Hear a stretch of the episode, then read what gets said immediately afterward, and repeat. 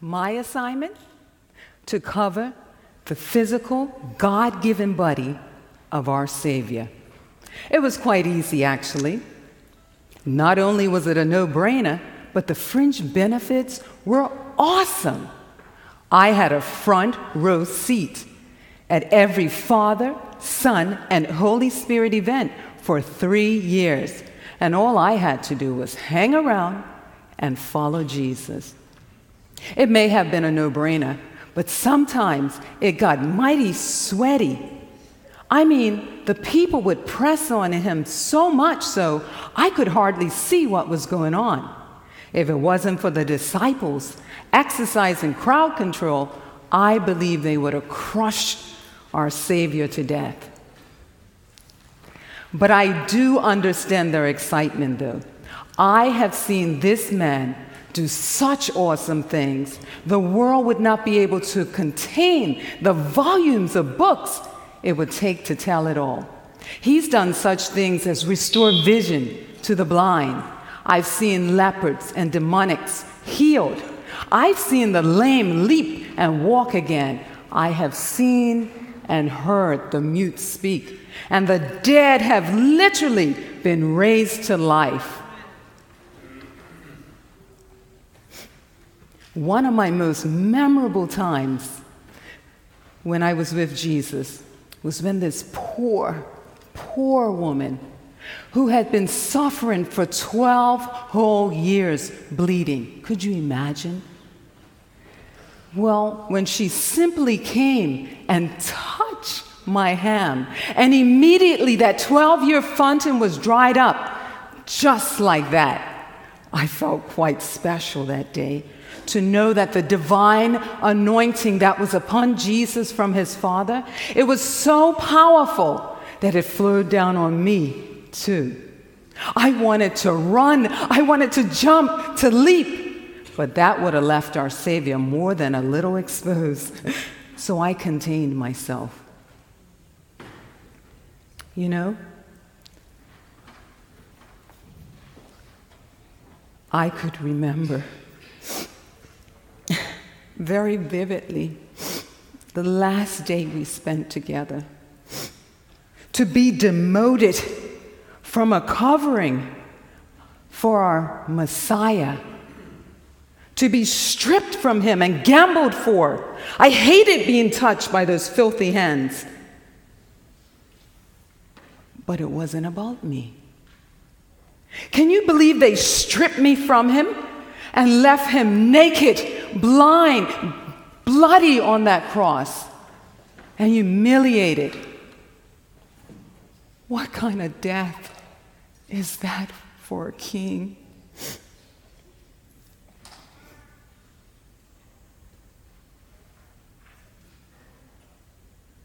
But I know it happened.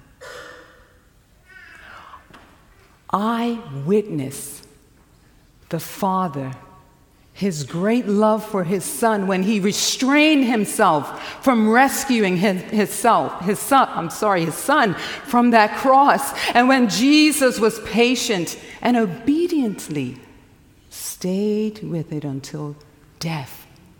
I can hardly comprehend such love. But I know it happened because I was there.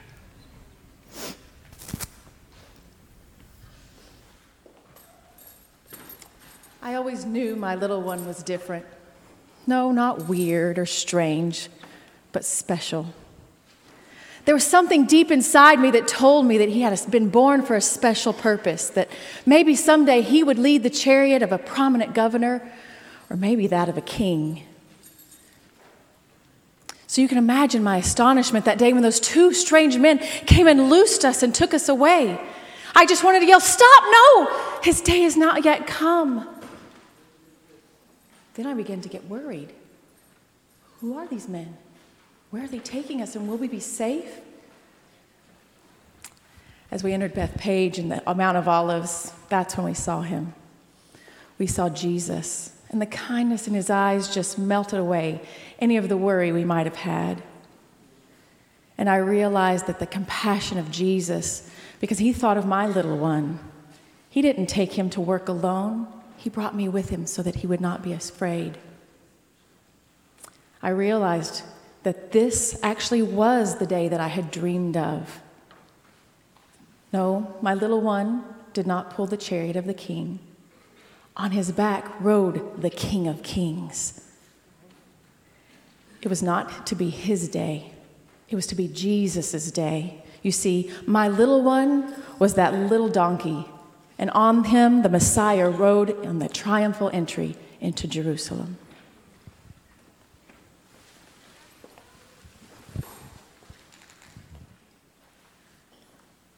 I have been visited by many people over the years.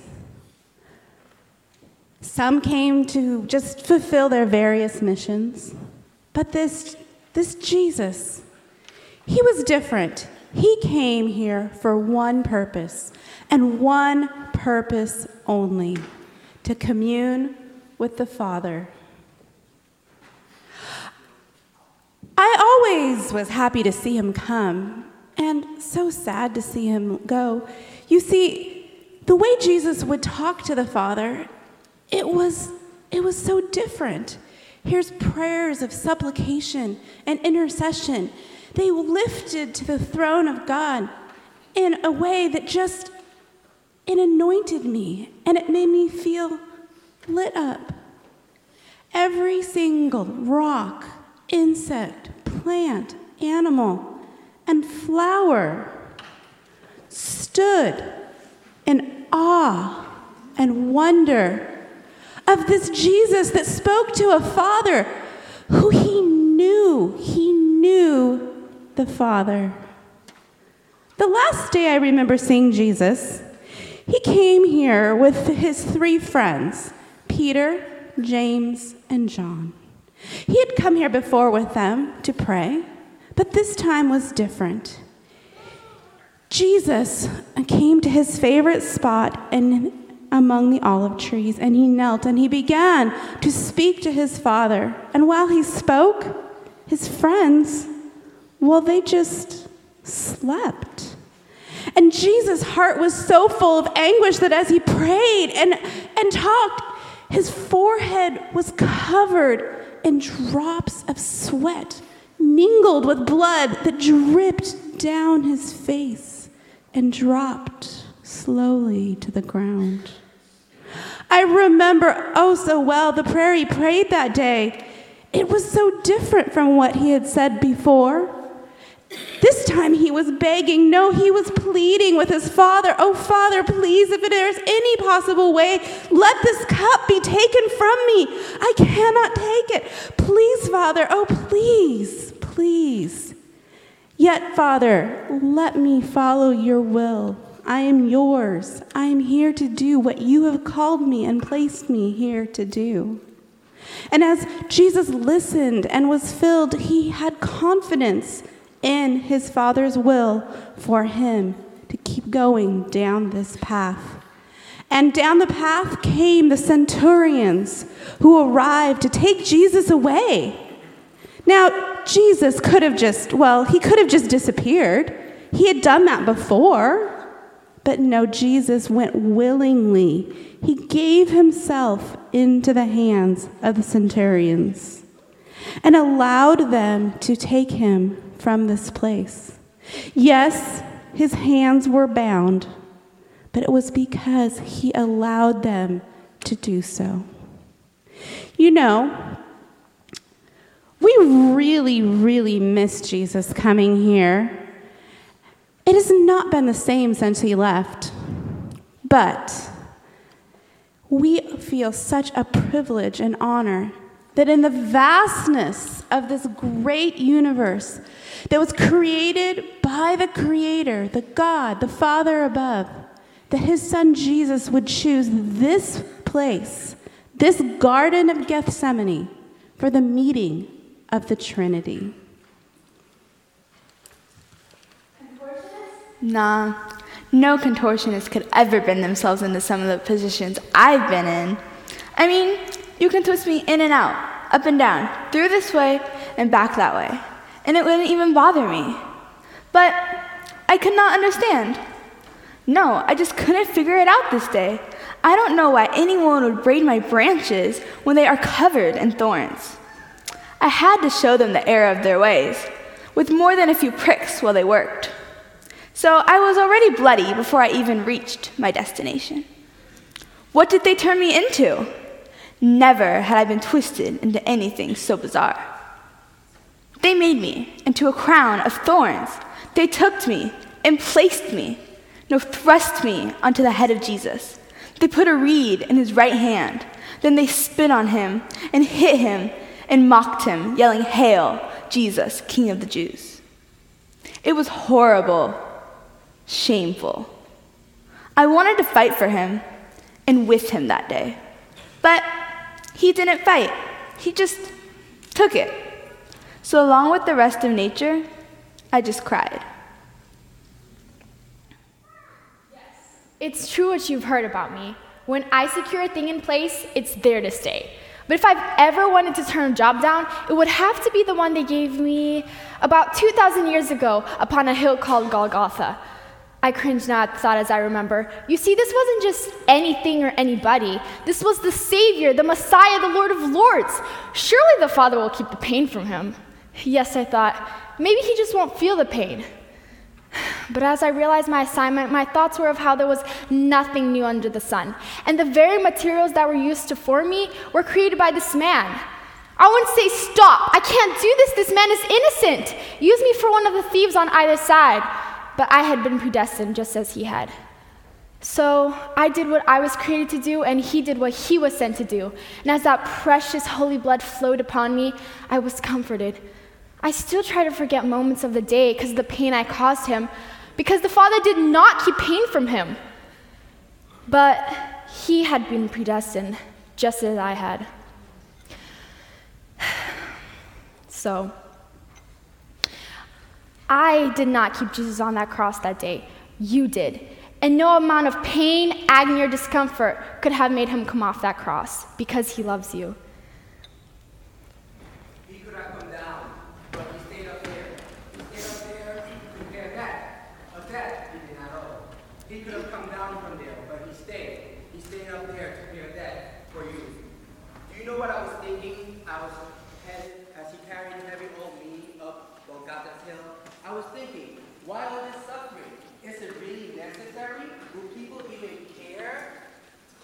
Besides, people are so wishy-washy. Hosanna, son of David, they were crying out on Palm Sunday. Crucify him, give us Barabbas. They cried the very next week from the same lips. Will people even care that he bled, suffered, suffered, and, and died? But I'm just a tree. What do I know? What I do know is this. Jesus took your place. You should have been the one dragging me up, oh God, that day. Imagine with me, if you will, millions of crosses, millions of crucifixions, mankind taking their own punishment. The only difference, there's no resurrection. For there's no resurrection for the guilty. So, as Jesus trod up Golgotha Hill that day,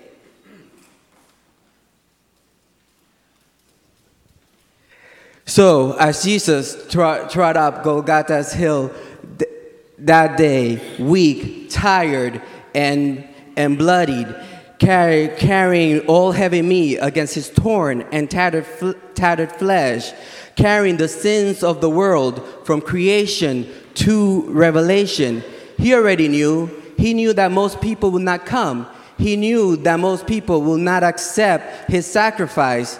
Yet, as they nailed him to me, he stayed. He could have come down, but he stayed. But grace and mercy were there that day, and grace and mercy said, We accept this one pure and righteous life as a ransom for all sinful and unrighteous men, past, present, and future. Wow, what an exchange! What an exchange. Surely every man, woman, boy, and girl we want to run to Jesus and say, Thank you, thank you, thank you, Jesus. He could have come down, but he stayed. And as the last cries of Jesus echoed, It is finished, Grace and mercy said, Salvation has come to the world. My assignment is a dark and lonely one. I'm a seh, pul, sepulcher, not just some shallow grave covered with stone. That's for the ordinary folk. No, I'm much more elaborate than that.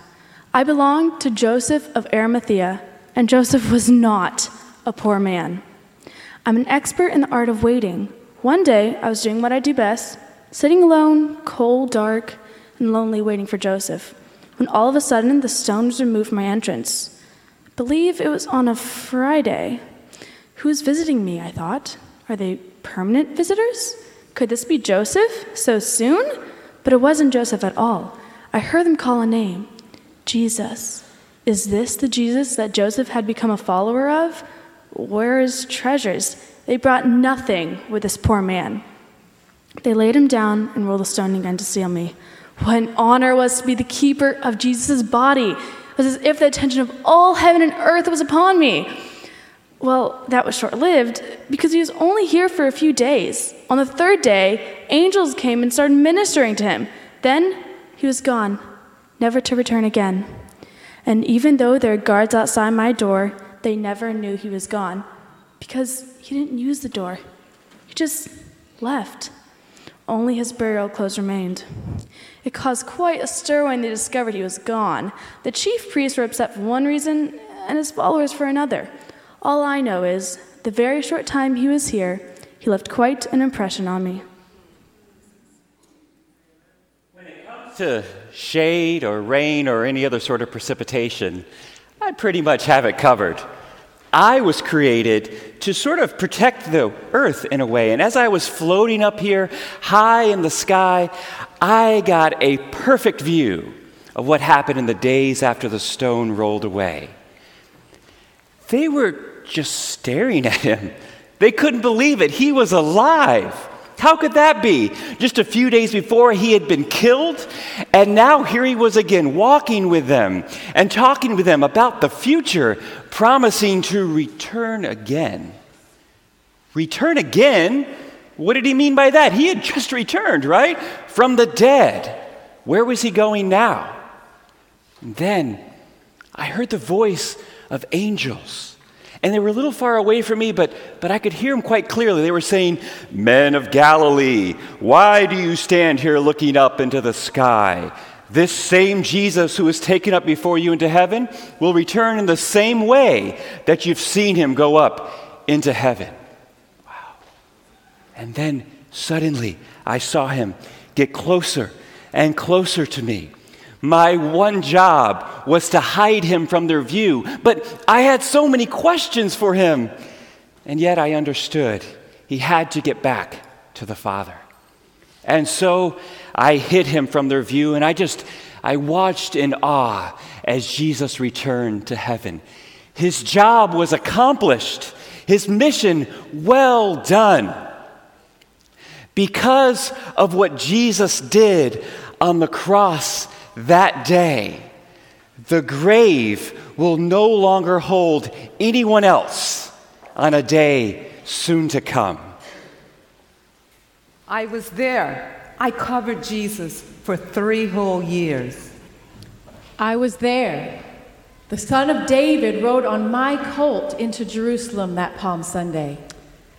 We were there. The Son of God came to the Garden of Gethsemane to pray. I was there when they pushed me deep into Jesus' head. I was there. They thought I held the Messiah on the cross. I was there. The Prince of Peace was nailed to me from the third to the ninth hour. I was there. I held Jesus in the earth for three days.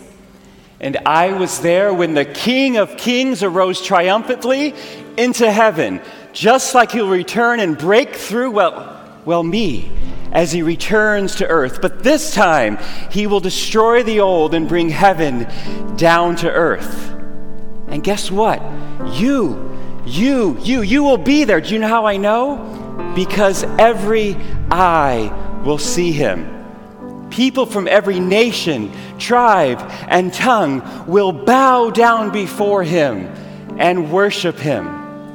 But until that day comes, I invite you to join us as we stand in awe of His amazing mercy, His greatness, and His everlasting love.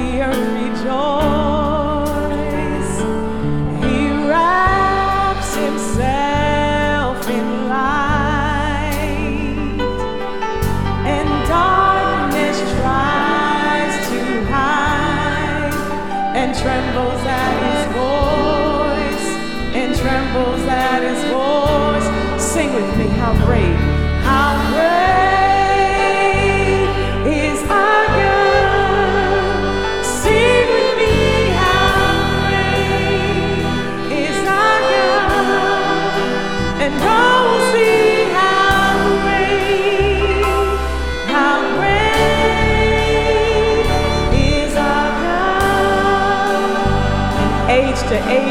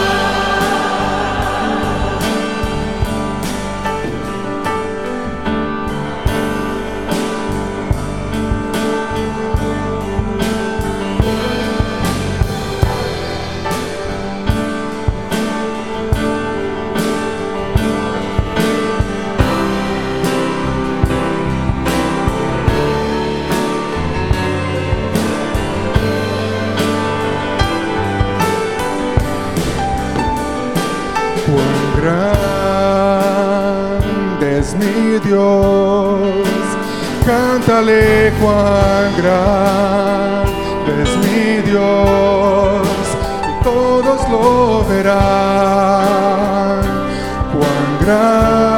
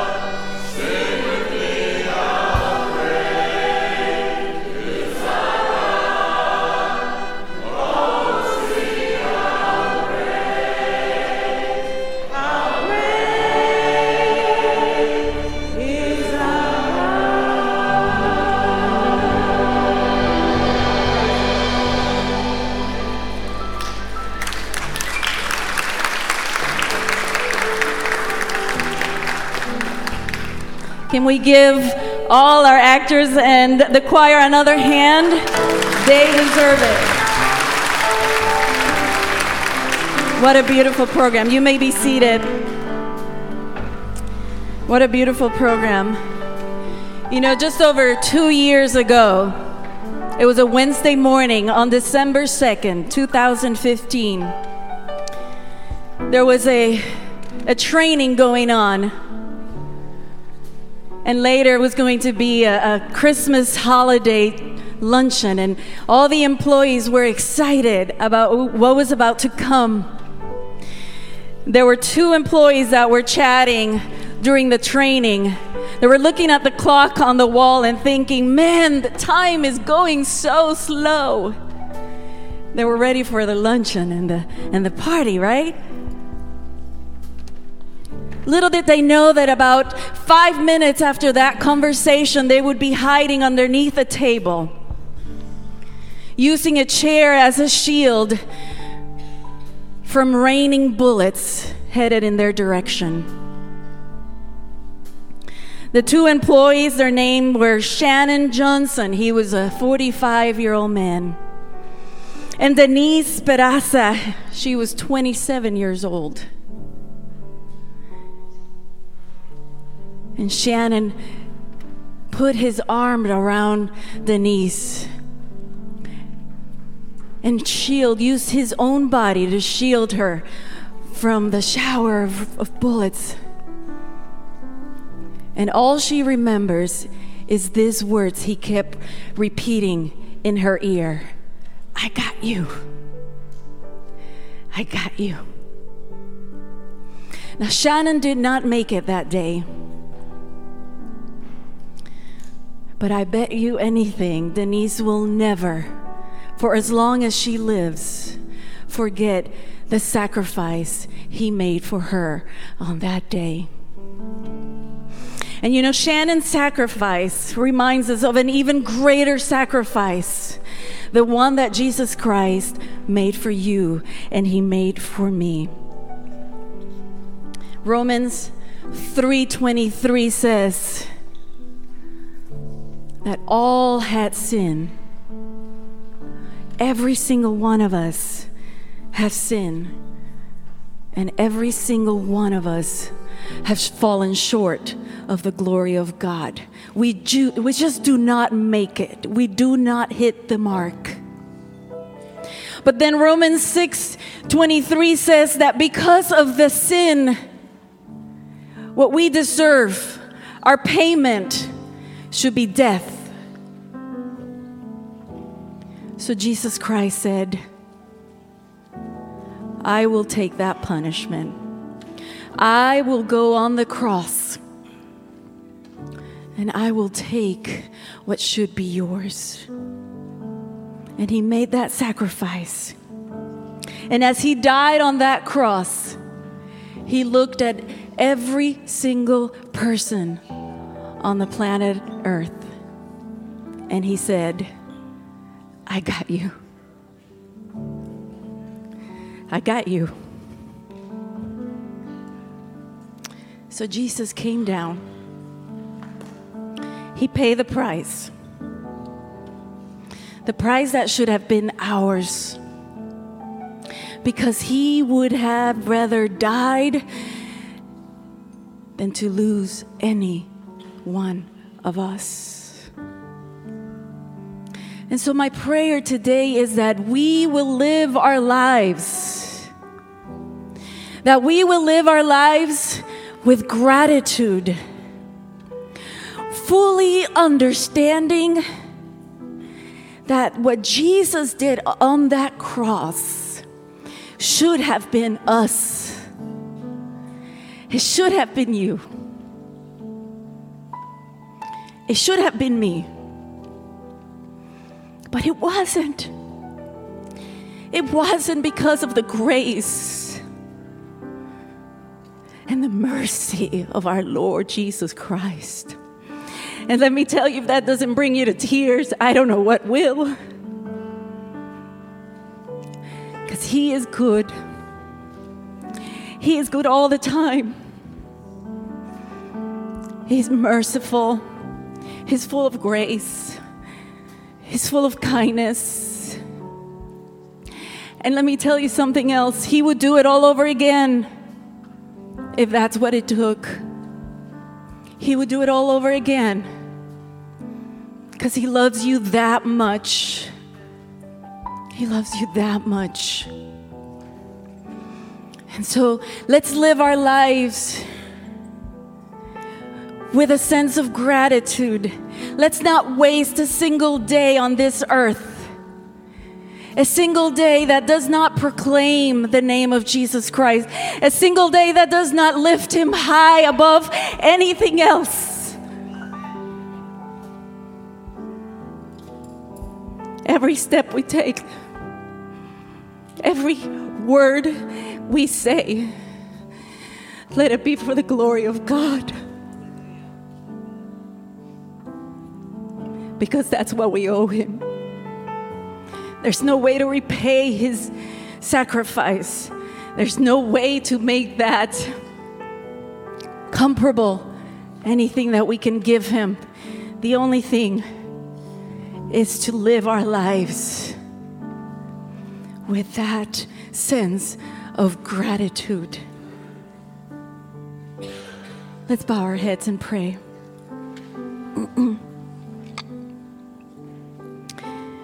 Father, you make all things new.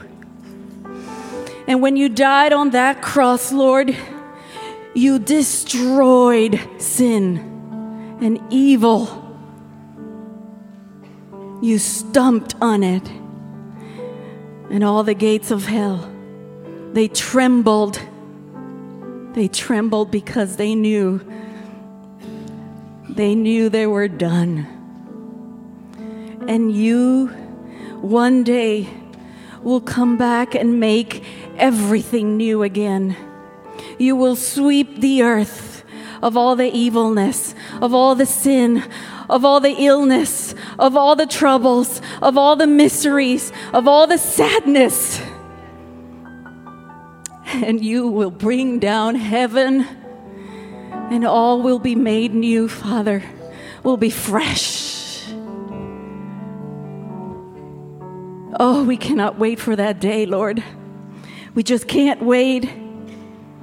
But Lord, when sin entered this world, you knew exactly what you needed to do. And so you did not hesitate because you put that plan of salvation into action. You did not think about it, not even for a second, because you would rather die than to lose us. And Lord, I pray, I pray, I pray that, that we will live thankful for what you have done for us, Lord. That your victory on Calvary, that it will be a reassurance in our lives because you paved the way for us to live eternally, to have a new life with you, Lord. Help us, Lord. Help us to live victoriously, to live unashamed, to live courageously, Lord, and to live in constant gratitude of what you have done for us, Lord. And this we pray in Jesus' name. Amen.